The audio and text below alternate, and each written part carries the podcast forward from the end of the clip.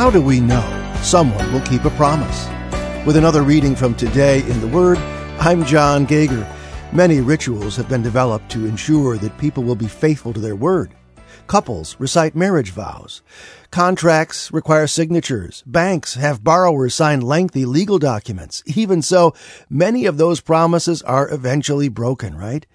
In Genesis chapter 15, God declared he would give Abram the land of Canaan. Instead of thanking God, Abram asked, How can I know that I will gain possession of it?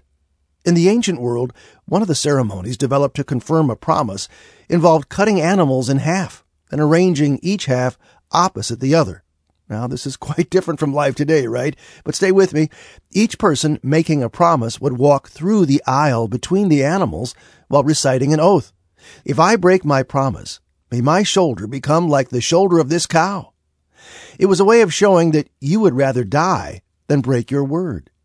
In this scene, God had Abram arrange the animals. Then God put Abram into a deep, divinely induced sleep. In the form of a smoking firepot, God Himself walked between the pieces of the animals. Through this action, God communicated to Abram that he would keep his promise no matter what.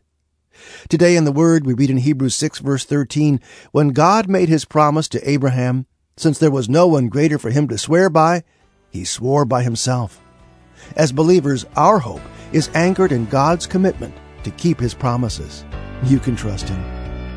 You'll find today's devotional online along with all of our devotionals at todayintheword.org.